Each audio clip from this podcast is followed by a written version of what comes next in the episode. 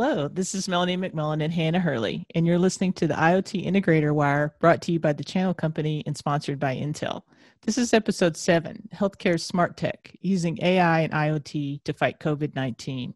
And today we welcome Dave Ryan, General Manager of Health and Life Sciences at Intel. Dave leads the team that's focused on digital transformation from edge to cloud with the goal of making precision, value based care a reality. Welcome, Dave. We're glad you're here.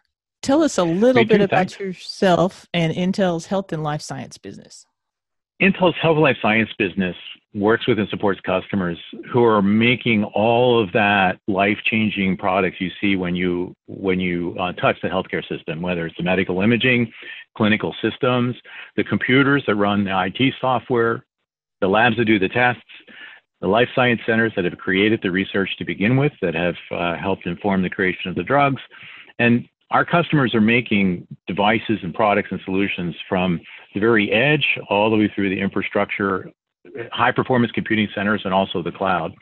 And what we do is we help them innovate with the best possible compute and technology that's available so that they can do what the innovation they're trying to achieve, which is make make healthcare more personalized, more distributed, and accessible to wherever it's needed with solutions that are much more intelligent. And now we've been in the last six months or so, uh, we've been, you know, uh, just all hands on deck, uh, supporting our customers and their requests and needs related uh, to the pandemic, um, and that, you know, has been quite an experience.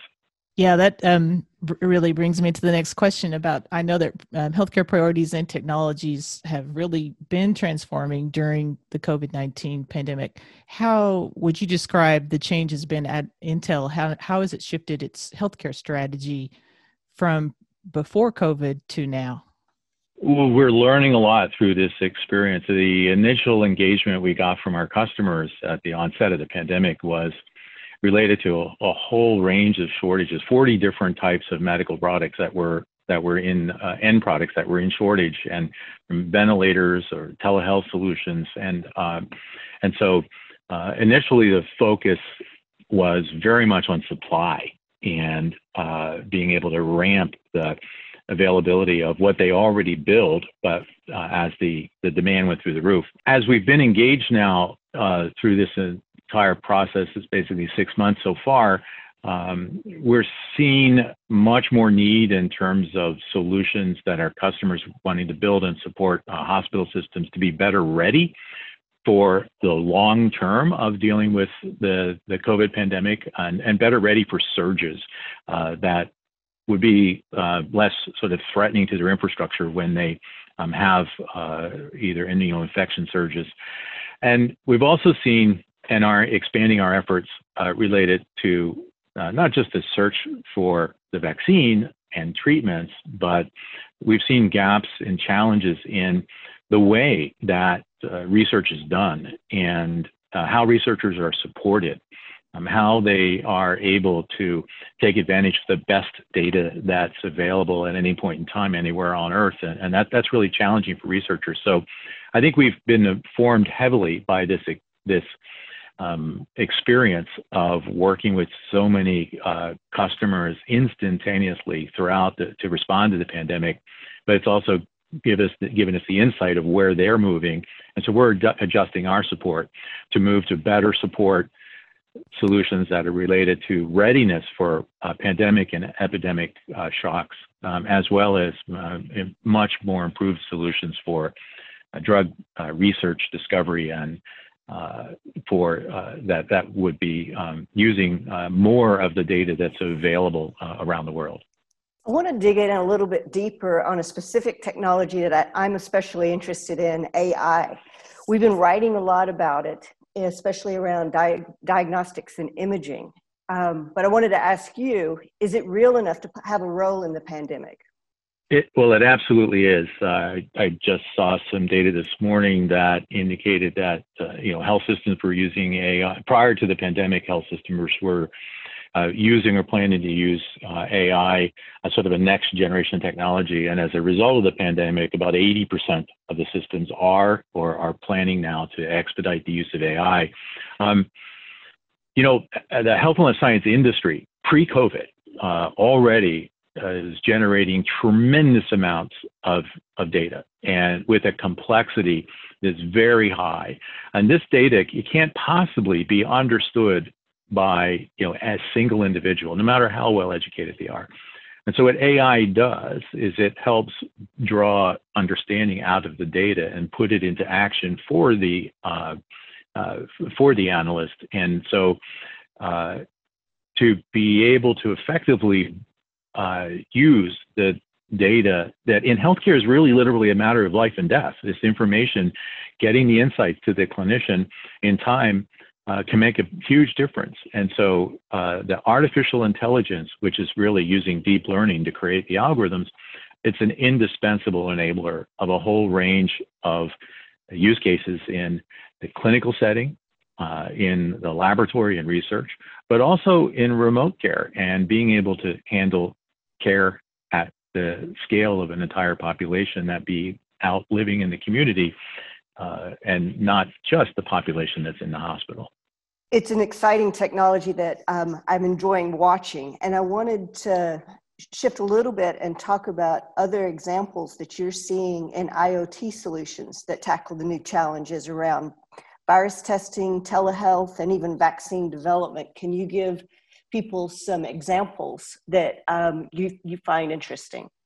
The pandemic has driven a rush of innovation related to new solutions and with examples like that. And we at our company Intel put in place a pandemic response tech initiative to provide support, resources, and fuel and funding into these innovation efforts to support the response. And so we are seeing a whole range of, uh, of new solutions uh, and accelerated solutions. You know, Banner Health in, in Arizona worked with ZMed to convert uh, the technology they were using for patient monitoring and span it out across all of their hospital rooms uh, to, to, enable a telehealth solution. A company called Akara perfected, developed, and deployed perfected and deployed uh, a robot that can clean patient rooms with UV light uh, while wrote about keeping people safe. Yeah. You did, yes. yes. So that's great to hear. Um, yes. So the um, you know, there's issues with building a solution like that in terms of the safety, and it's you know easy to do the stuff in the lab, but when it really needs to be deployed in large volume, it needs to be safe. It can't be irradiating people, um, and it also needs to be effective. It needs to be using the right wavelengths. And there's a number of, uh, of robot robotic examples have been uh, spawned around the world uh, related to disinfection and logistics. Um, and it, uh, AI and X-rays and CTs, I think you've written about that too. Is multiple vendors now have expedited uh, models, uh, deep learning derived models in their X-rays and, and CT machines to be able to help detect and expedite the detection of a, of a COVID lung. Um, Siemens and JLK Inspection are a couple.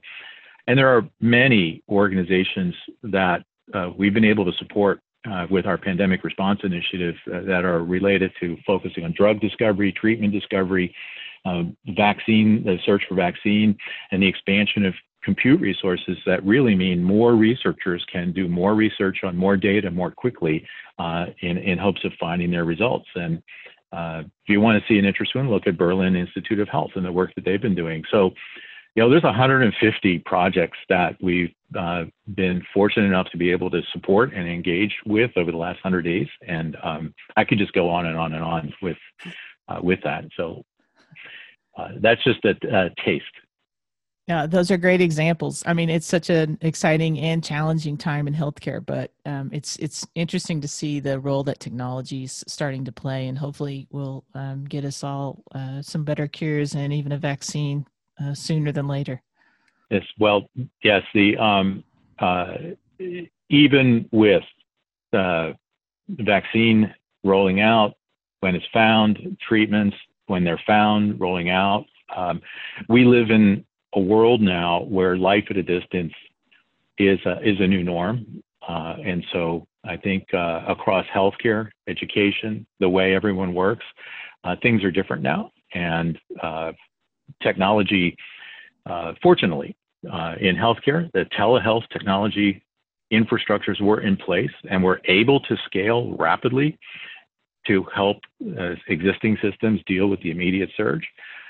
Uh, and I'm optimistic that technology uh, can help uh, help us all uh, live life at a distance going forward as we might need to. Uh, and I, I, think a challenge for all of us to think more about now is how can this be brought um, to those that have not had this benefit. They're the underserved and unserved populations, because while the pandemic has driven an innovation surge, it's also made the uh, gap between the supported and the unsupported portions of our population uh, more uh, greater in terms of the pandemic impact, and that's something that the industry and all of us working together need to do more on.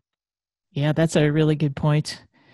Well, um, thank you for joining us today. Those are some great insights, and uh, thanks to Intel for all the help you're uh, providing for COVID 19.